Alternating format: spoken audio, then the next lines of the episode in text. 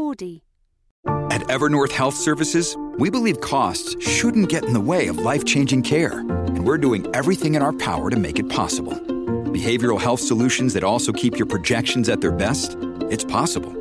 Pharmacy benefits that benefit your bottom line? It's possible. Complex specialty care that cares about your ROI? It's possible. Because we're already doing it. All while saving businesses billions. That's Wonder made possible. Learn more at evernorth.com slash wonder. Why take one vacation with the family when you could take all of them? With Royal Caribbean, you don't just go to the beach. You visit a private island and race down the tallest water slide in North America. You don't just go for a road trip. You ATV and zip line through the jungle. You don't just go somewhere new. You rappel down waterfalls and discover ancient temples. Because this isn't just any vacation. This is all the vacations. Come seek the Royal Caribbean. Ships Registry Bahamas. Hello and welcome to the Big Travel Podcast. I'm Lisa Francesca Nand.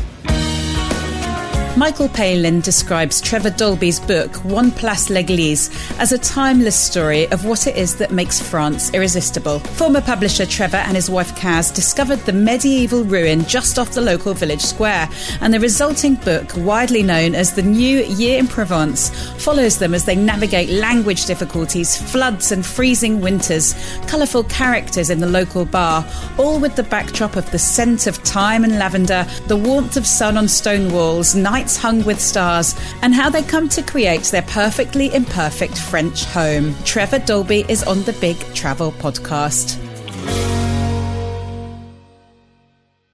Why take one vacation with the family when you could take all of them? With Royal Caribbean, you don't just go to the beach. You visit a private island and race down the tallest water slide in North America. You don't just go for a road trip. You ATV and zip line through the jungle.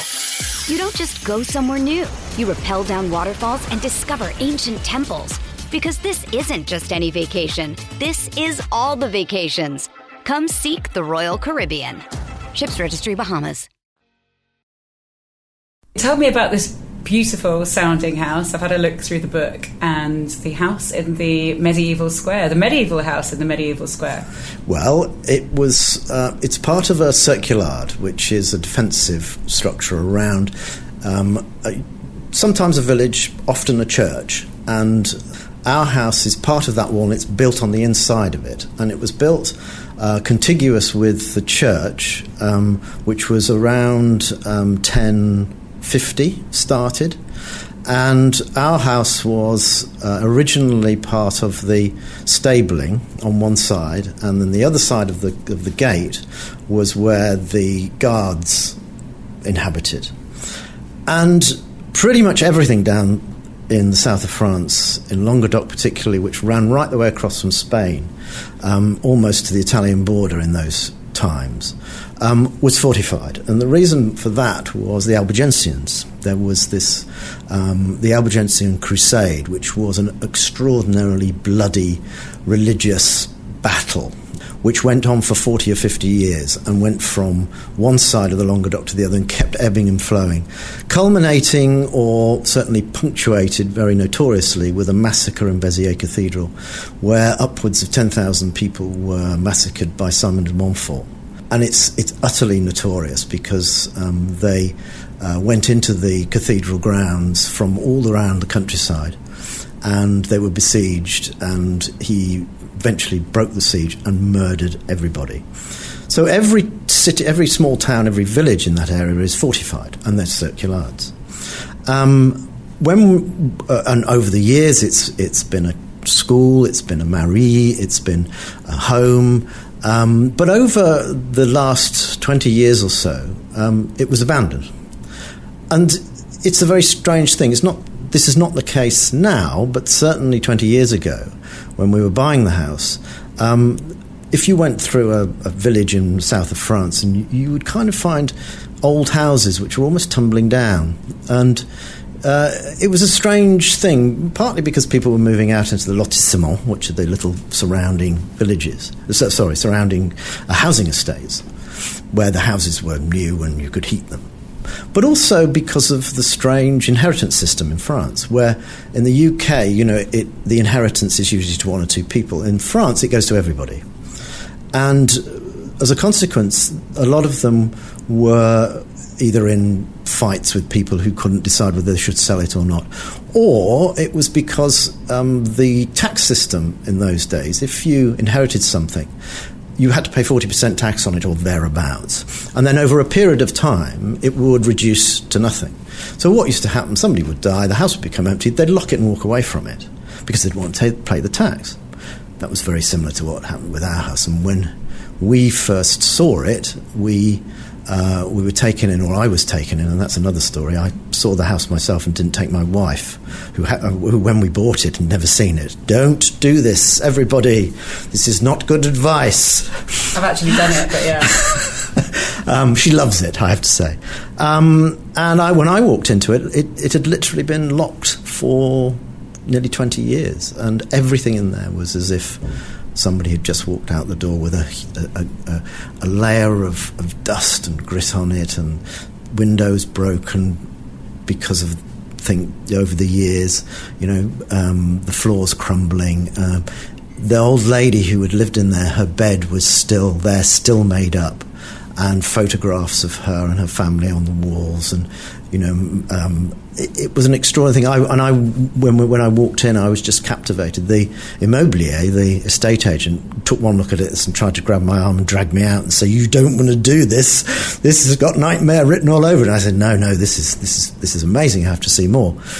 And I remember going into the old lady's dressing room and her clothes on um, on rails, and I just brushed past one, and it just powdered to dust. It was so 20 years of, of dry atmosphere had just turned this thing. So you could almost blow on them and they would go.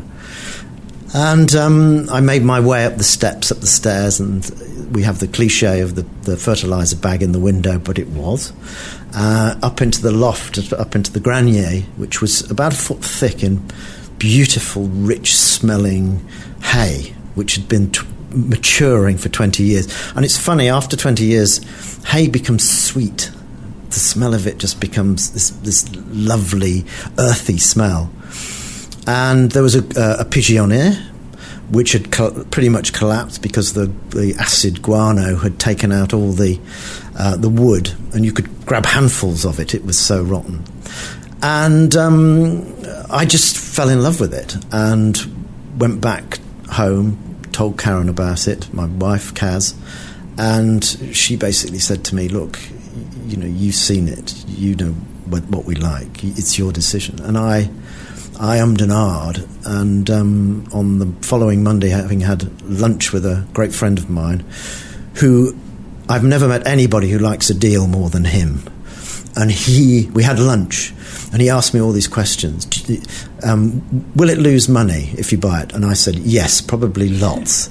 Um, but he culminated in it in, do you love it? So all he said, Do you love it? And I said, Yes. And then he said, Then go and buy it, and I will buy lunch. And you, and because I've persuaded to do so, I will get my week in, in your new house as my payment every year. And I bought it, and dear Ed Victor, who died some little time ago, was a great um, literary agent and an extraordinary man, never kept me to the deal, apart from pretty much every year he, he would phone me up and say, I'm not taking my week this year. A bottle of wine to my house would be rather lovely. Thank you so much. So um, that was how we came to, to buy it. Um, there's a backstory to it. Uh, we, um, we actually saw another house before that, which we bought, but the people who we were buying it off were a, a, a father and a daughter. And we made the offer to the daughter and was accepted and somebody else about two hours before us had made an offer to the father who had accepted it two hours earlier. And of course, this is this is practically illegal, but they found out. They phoned us and said, "Look, I'm really sorry. We've had this mix-up." And we were fine about it. What can you do? And as a consequence, the the immobilier chap called Freddie Ruder, who we still know now, um, he he he kind of put us at the front of the queue so when new houses were coming on, on, on the market, he would phone us up and say, Look, you've been really good about my mix up. This goes on the market in a week's time. Um, have a look at it. If you're interested, you need to come and look at it in a week, but you need to pay the price for it. And I have this fe- I have this sort of image of this black market of houses going, you know, um, what do they call it, l'air du nez, where they tap their nose, you know, behind the counter at Royston Vasey, that sort of thing. But we were lucky to get behind the counter, and we were lucky to get the book, the the house, and um, it's been an adventure ever since. You explained to me, something to me there that I've always wondered why the French neglect their beautiful country homes and even chateaus at some point. I didn't know that about the inheritance, but it seems a little bit unfair, doesn't it, to me? To me, that you know we're always going over there and, and buying these beautiful houses from them. but They just don't seem to hold them in the same regard as we do. Well, that's very interesting, and you know, of course, that's a a, a, a great observation that we all make. Um, and it's not at all that they don't like these old houses, and most of them have been in families for generations. I mean, our house, the Petits who owned our house, they'd owned it for 150 years. But these places need an awful lot of upkeep. They are ferociously cold. I mean, these these are houses that have four foot thick um, uh, stone walls. And in summer, fantastic. You know, you close the shutters in the morning, you and so on. In winter, and I write about a winter, uh, a Christmas we spent in Causses-et-Veyran, and the, uh, what was it, the um, uh, Hartley's or H.E. Bates's quote about. Um, the past being another country. The past is a very cold other country, I'm here to tell you. And of course, you know, to try and upkeep these places is very hard and it's very expensive. Um, and so, what people would do would they would create these lotissements around the small villages, where, which were housing estates, where, where they would build small bungalows which were easy to heat. They could put a swimming pool in the grounds. You could get to them easily. They were easy to upkeep, as it say. They were new and so on. And as a consequence, those old houses would get sold off to people, incomers like us, or second homeowners.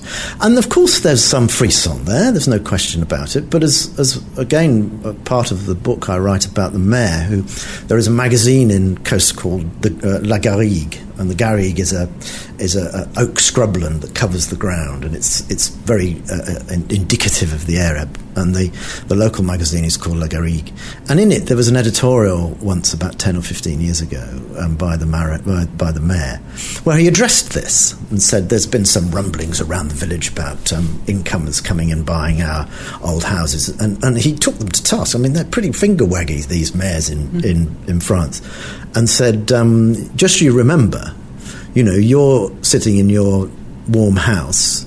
These people are coming in, doing these places up with local labour by and large, and that's another thing I talk about is um, how to get your builder, and it's an art. Don't get a builder from more than 25 kilometres radius, otherwise you're finished. Um, and they're putting money into the, the economy.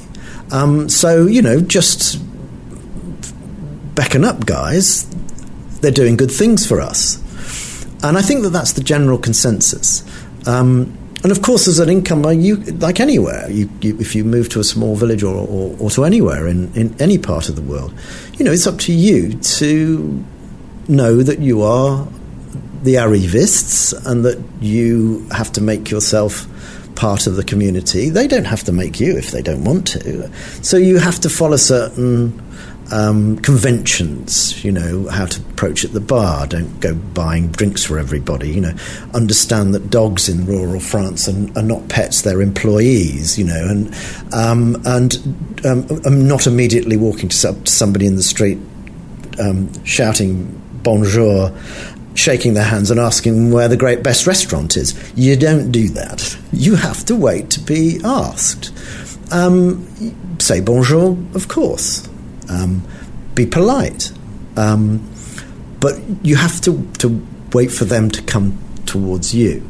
And once you do all that, and the myth, there is a myth about taking a bottle of, of scotch to the to the mayor. You don't do that. um, but you have to sort of follow the, the, the instincts and make sure that you're not too pushy, and then that's fine. Everybody will take you to their hearts and make an effort with, with language. My goodness, my French is awful It's terrible. But make an effort, they don't mind at all. And what's more, they love correcting you. um, describe to me some of the characters you've met there. Oh, goodness.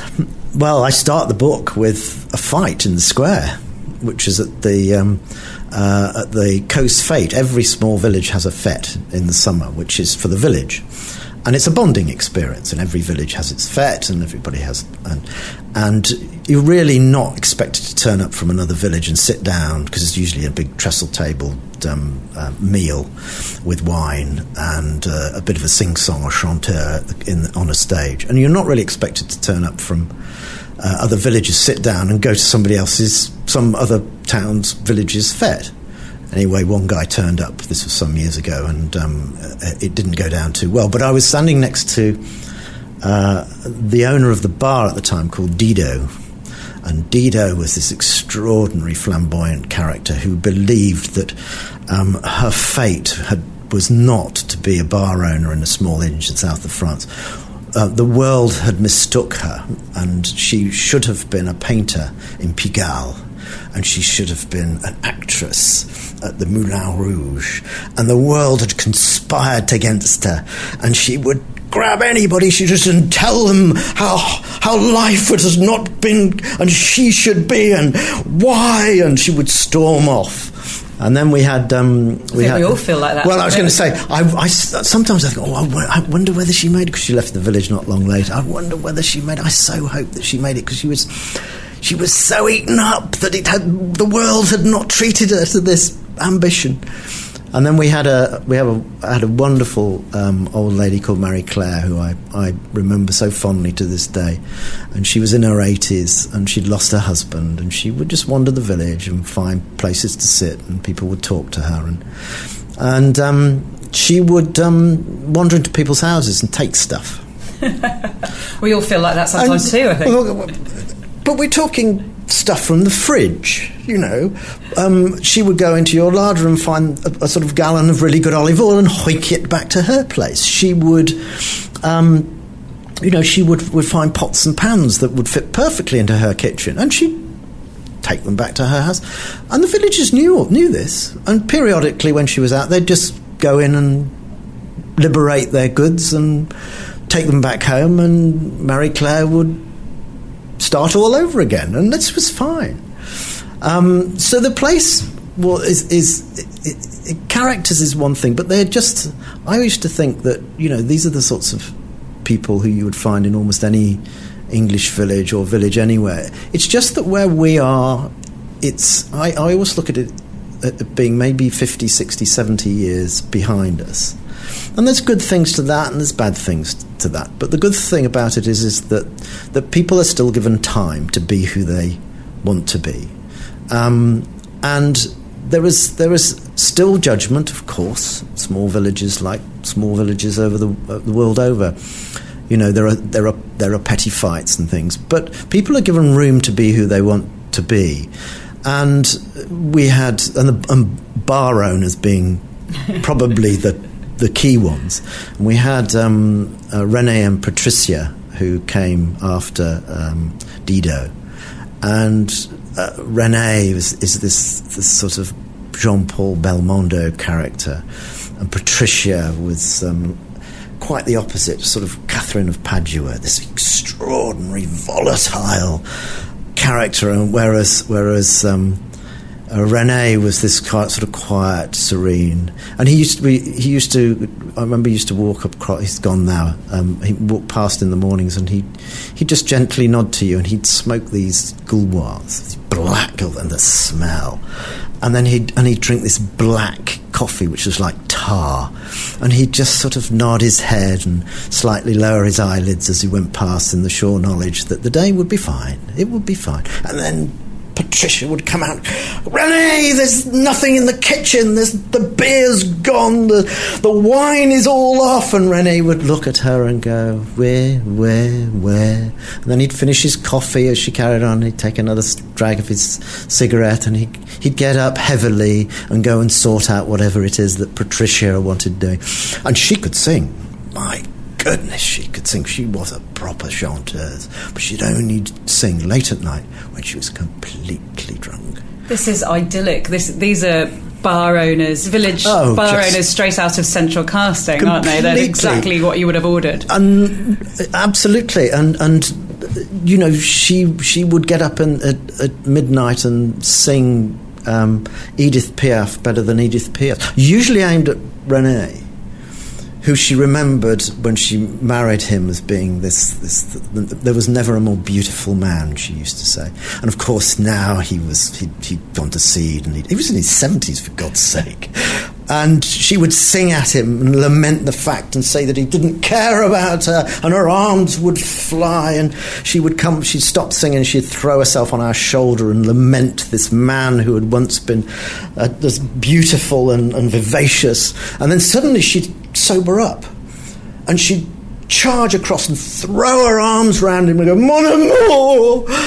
and I'm not making this up. she was, they were wonderful. They still live around the area. And then my favourite all, bar owners. I'm going to do a book on bar owners. oh, absolutely, please. There is um, a, a, a restaurant in the mountains called Le Lézard Bleu. And it's one of those restaurants that is a sort of anachronism. There's more pizza places in France now. I think there are in Italy, and it's in a tiny little village on the side of a of a of a, a, mountain, where the village is looks as if it's been sort of placed. It looks like scree from a distance, and at the bottom of it is Le Lézard um, and it's run by a uh, a, a I think he's he's he's Dutch. That's right, Dutch called Rick Cat. And Rick, the, so the story goes, and I tell the story in the book about um, how he came to be running one of the best restaurants, rural restaurants that I've ever been in. It's straight out of Peter Mayle, it's straight out of Narrow Dog, it's to Carcassonne, it's just lovely. And the story goes, and I've never asked him to verify it because the story's too good not to be true. And I don't want him to say, oh, no, that's all rubbish. The story goes that in the early 80s, he was coming, came down from, um, from Holland to uh, meet f- some friends at Roquebrune. And Roquebrune with an E is near Menton, which is on the border of Italy. Roquebrune in uh, the Languedoc is Noe and is about three miles from Vieussan and about three miles from us. And the story goes that he got the Roquebrune wrong. so he ended up in, in Languedoc. His mates ended up in near Menton. And it was it's about 300 miles. so he decided, I can't be bothered to, to uh, make the trek. He, mar- he, he met his now wife, uh, Mano, married, took on Lézard Bleu, and the rest is history and it's just the most wonderful place of an evening watching the, the, the, wind go through the, the trees and the stars come down and driving back in pitch black where you would find, you know, wild boar kind of staggering across the road in your headlights. Um, and the and the and the wonderful warmth coming up from the Garrigue is just the most romantic place you could possibly imagine. What is your daily life like there? Well, it depends. This is funny, of course, it depends upon the season. I mean, in summer, when it gets really hot, um, you know, 30, 30, I think last week it was 38, 39 degrees, which is hot.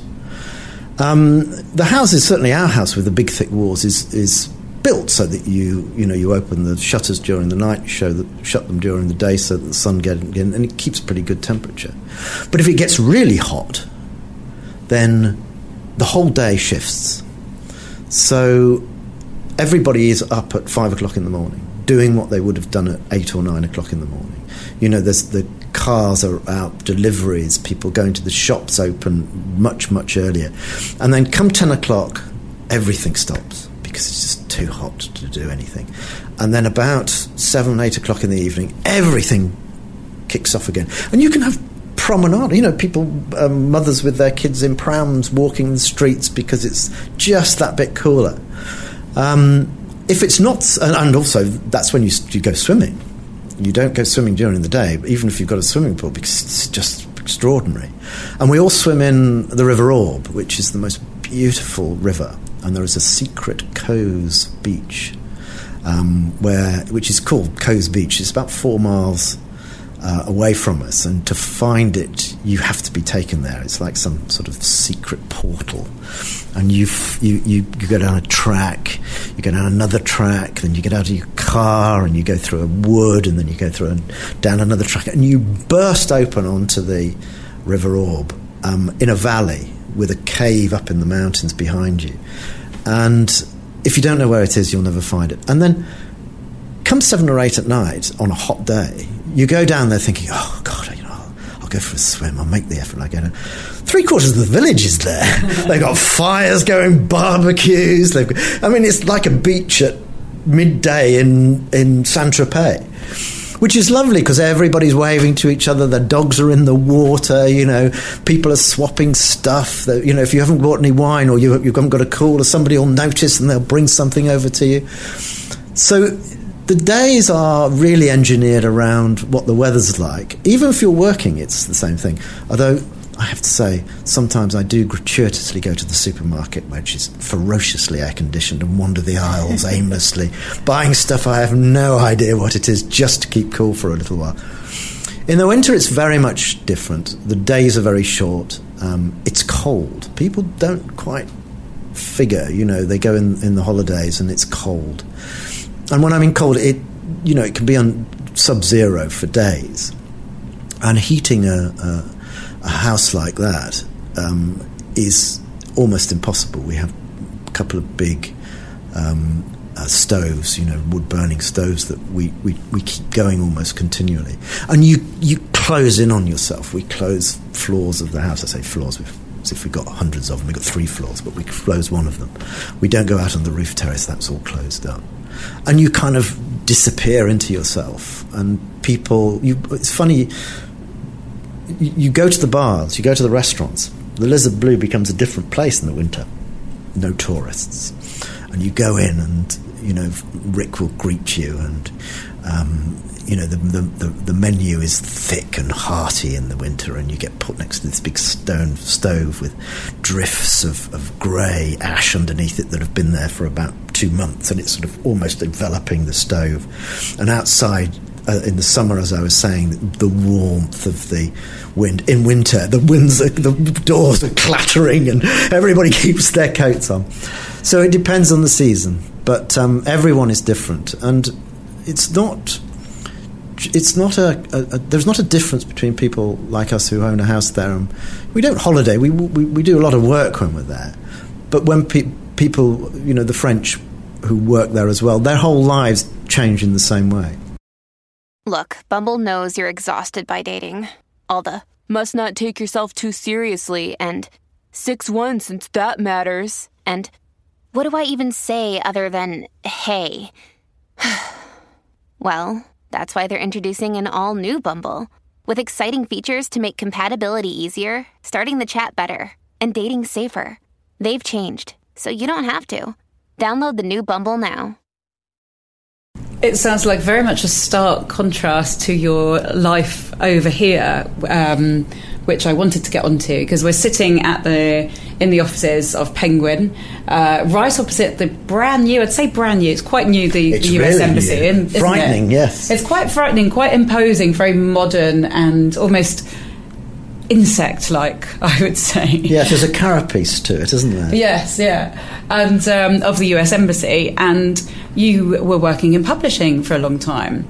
Um, so you also dropped into conversation just before I pressed record that not only did you work in publishing, but you also worked in music.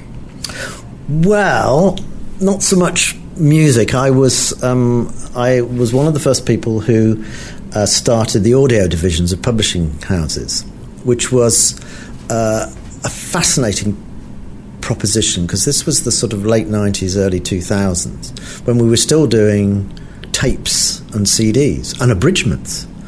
Um, and uh, I walked into my boss's office one day. I was the non-fiction publisher at the time of uh, what is now part of Hachette. Walked into my boss's office with a with a, an abridged Maeve Binchy tape um, and the, the book was Scarlet Feather for anybody who remembers it. And it was abridged. And we, I'd got this, this um, tape in. Um, because it, it had been licensed to a company to produce. And I went into my boss and said, Why are we licensing this stuff? You know, this is really popular and we should be doing them ourselves. You know, a bit of investment we can do. And without looking up, he, he, he, he said, uh, Oh, we don't license them. And he was quite an intimidated man. I mean, he, he was responsible for creating pretty much what half, half of publishing has become. And I was always kind of a bit worried if he started to confront me, and so I, I, I started to disbelieve my own eyes. He said, "No, we don't, we don't uh, license them." And I said, "Well, this has been licensed." and he said, "No, no, you're not listening to me.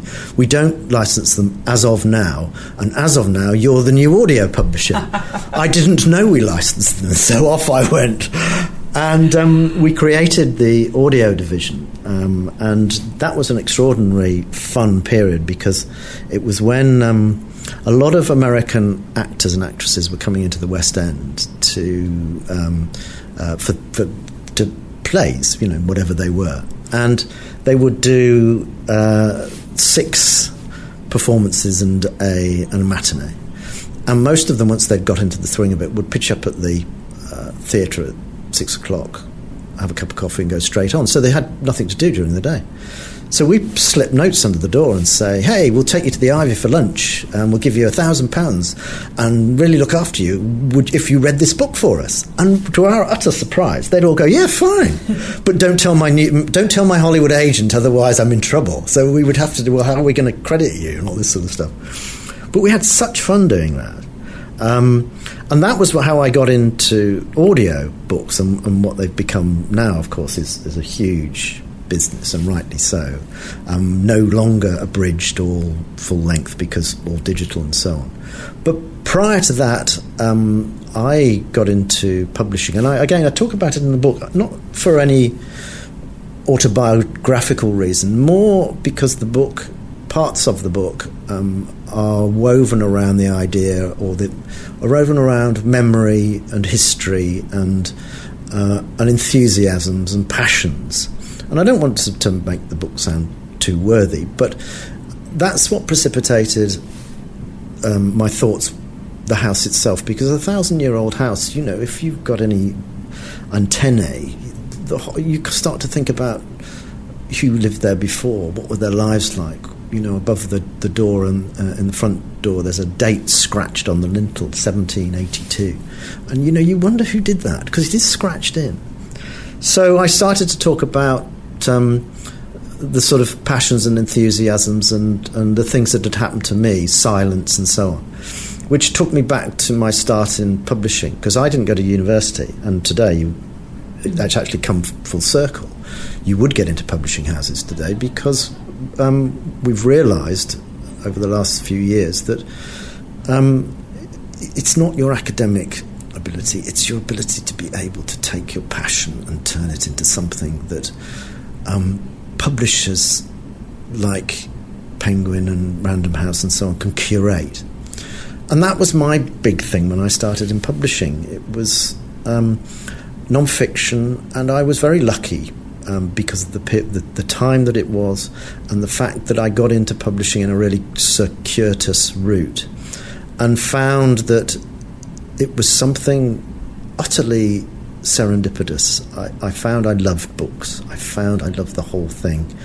And I, my first person, first person I worked for was uh, a, a, legendary man called um, Jock Murray, John Murray the Sixth, who was the uh, penultimate head of John Murray Publishers, one of the venerable publishers, and I worked for him. And um, like him, he was his father um, stopped him one day. Was a boy in the 1920s and said, um, uh, uh, um, "John, would you do would you do me the greatest of favours? Um, Sir Arthur is coming in today. Sir Arthur Conan Doyle.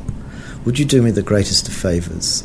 Um, I believe he's bringing in the last volume of his Sherlock Holmes stories. Would you be good and receive them from him?" And Jock Murray um, in an interview he did with uh, Paddy Leigh Fermor just before he died, said, um, and I met Conan Doyle, and he and he said, he was so kind to me as this young whippersnapper. I said to myself, if this be an author, I want to spend my life with authors. And you know, I kind of got that immediately. And that was the thing that really generated a passion in me for publishing, for books, for people, for authors, for the process of, of publishing, for being helping people write books. Um, and I go back to when I delivered my manuscript. Um, I was the person on the other side of the fence saying, That chapter doesn't work, you need to do this, um, put that there. And I did that for perhaps 30, 35 years, working with some extraordinary authors. Um, and it's, a, it's a, an extraordinary thing as well to now be on the side, other side of the fence. Um, and a really strange experience. Looking at the whole process from a completely different perspective. And do you know what? I wish I had had the chops to do this 25 years ago because I'd have made a much better publisher having gone through publishing my own book and knowing how authors put so much into it. Of course, I knew that instinctively, but not emotionally and viscerally as I do now. So that's the sort of circle of events that brought me here. Have you, throughout your working life before, did you travel a lot?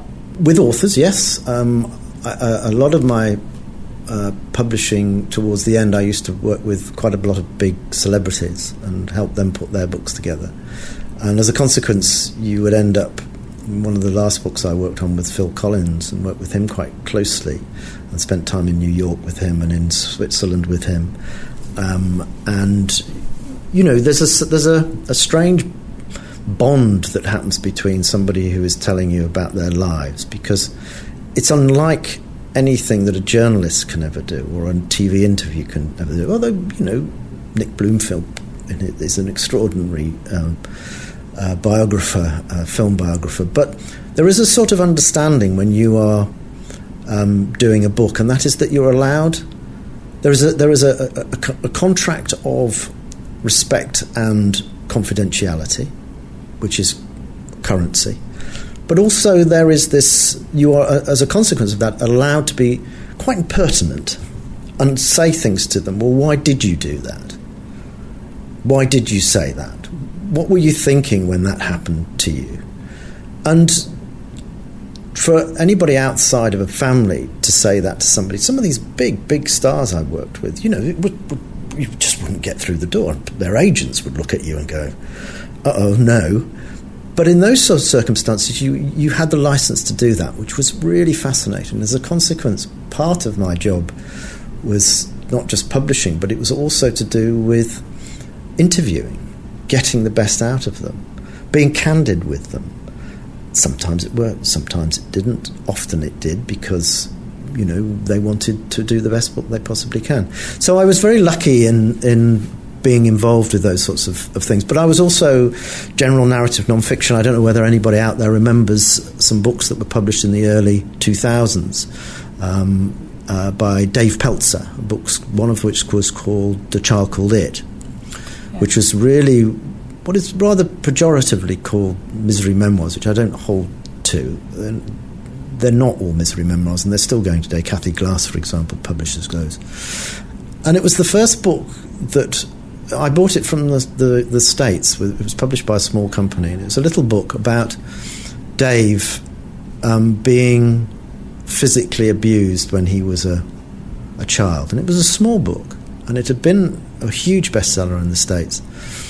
And through one way or another, this book came to me, and I sort of walked around it for a little while because I, I didn't quite get it. And there was this assumption that um, these books wouldn't work in the UK because we're all stiff upper lip and we don't uh, we don't hold uh, have our emotions on our sleeves. And I read it, and the you know that he's going to be saved right at the beginning, and it goes on to be just him rather objectively talking about what happened to him. And it was a colossal. It sold millions of copies, and it started this whole genre. And that was a fascinating thing to be involved in as well because it changed publishing a bit. Not a, you know, there are certain books that do that.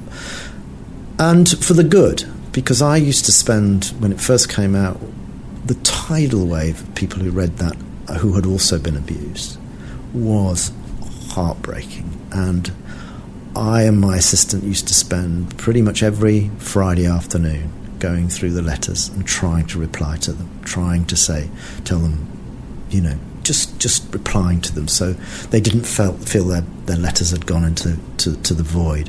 And some of them I remember to this day, which which just make me almost weep. But what it did do, uh, uh, it was physical abuse. It wasn't sexual abuse. But a lot of the letters we were getting in were describing this, and it kind of opened. And I'm not suggesting it was that book alone, but it was just that moment when it broke open and started a conversation. And a Charles Claudette, I didn't really know perhaps why that book worked until there was, was a review in one of the newspapers. And there was a question at the end of the review. And the reviewer, whose name can't remember now, or the, the commentator said, I wonder whether this book would have been so successful if the abuser had not been his mother, if the abuser had been his father. And we found that so many women were buying this book because they they couldn't understand how a mother could do that. You know, men are horrible. Men do these sorts of things, but they couldn't understand that. And that I think was one small step to something that was good and opening up people and families to recognise when this sort of thing was happening. And again, I don't want to overstate it. Goodness, it was just that little opener. No, but I think it absolutely books like that show the power that books and reading have to change people's lives and actually bringing it back to, to your book you talked about peter mayle and a year in provence and that book in the 80s it was responsible for hordes of people actually moving to Provence and changing their entire lives. And you know it's it's very conceivable that maybe your book will will do the same. Oh, I'll take the sales. Definitely. I think it sold in the end something like 6 million copies. So I'll take the sales. But no you're right. I mean and to this day 32 4 years afterwards the Luberon changed. He changed it. And for the good or, or bad. I'm, I'm, I'm not sure. I think it was again a moment. Um, but the thing about Peter Mayle's book was is that it's it it, is, it has the joie de vivre. You know, it, it's about food. It's about people. It's about f- not fun so much as just everything was optimistic about that book, and he wrote with such, you know, he was almost thrilled to be putting the words on the page. And I hope that I've tried to capture some of that. I hope it's funny. I hope that it's also, in parts, not so funny, because there are things that happen to us in that house which are very difficult for me to talk about. And when you read the book, you'll understand. And I'm not, I don't want to make the book into a sort of mystery, but it is it's not something that I, I, I, can sort of explain or toss aside in a line. And I, and as they used to say, well, why did you write? tell us about your book and uh, in in a paragraph? And often writers go, well, if I wouldn't have had to written the book if I could tell you about it in a paragraph. And the point is, I do address the things that happen to us, but they are all to do with, as I say, fun and, and fig jam and buying a, a, a bath in Chelsea and you know, finding a way of getting that, and about the builders, about the bakers, about the people, about finding something where you can actually feel in the bones of somewhere peace. It's it's. I try and explain it about everybody's looking for somewhere to belong, and it doesn't matter what it is. You know, a place, you know, a relationship, somewhere where you belong and we're, we're, we're so lucky if we manage to find that even for a, a moment, um, no matter what that is. And one Place de l'Église became and has become somewhere where we, we, we belong, where we feel like we're part of a great stream of a thousand years of, of, of history, and we're just a moment at, at the end of it.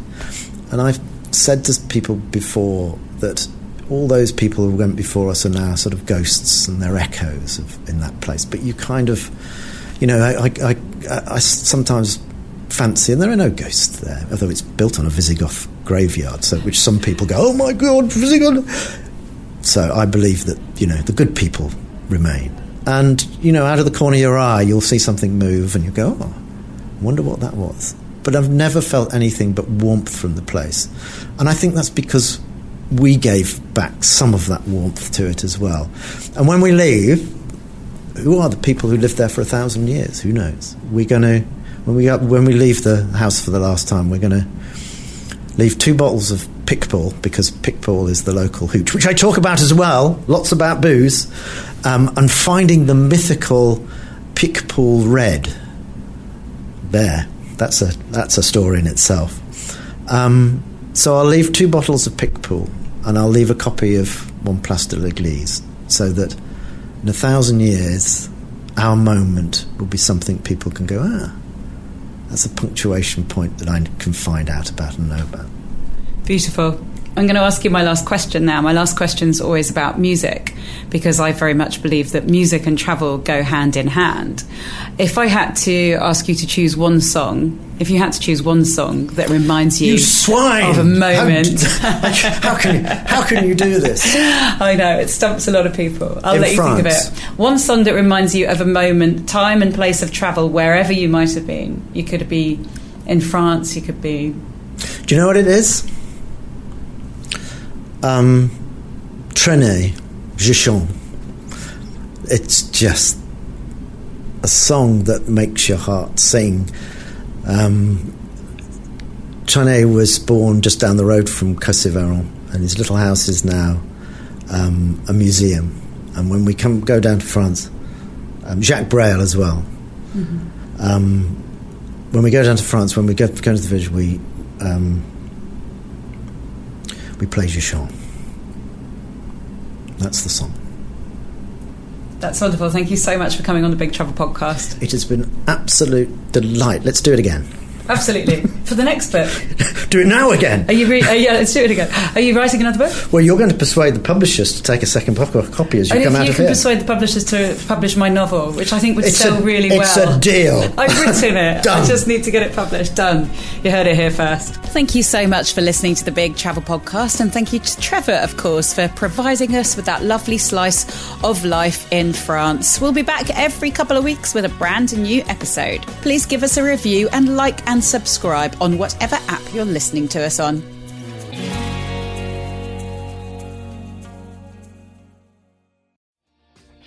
Hi, my name is Kaye Adams, and to be honest, I'm not so good with the ageing process, so I enlisted my old chum, the filter free Cara McKenzie, to advise. Could you imagine being a porn star? The room would need to be really hot for me to strip off. To be honest, she's not much help, but she is rather amusing. And along with some great guests Jo Brand, Andi Oliver, Anton Du Beke, Ruth Langsford, and Craig Revel Horwood, darling, we are learning how to be 60. Listen wherever you get your podcasts.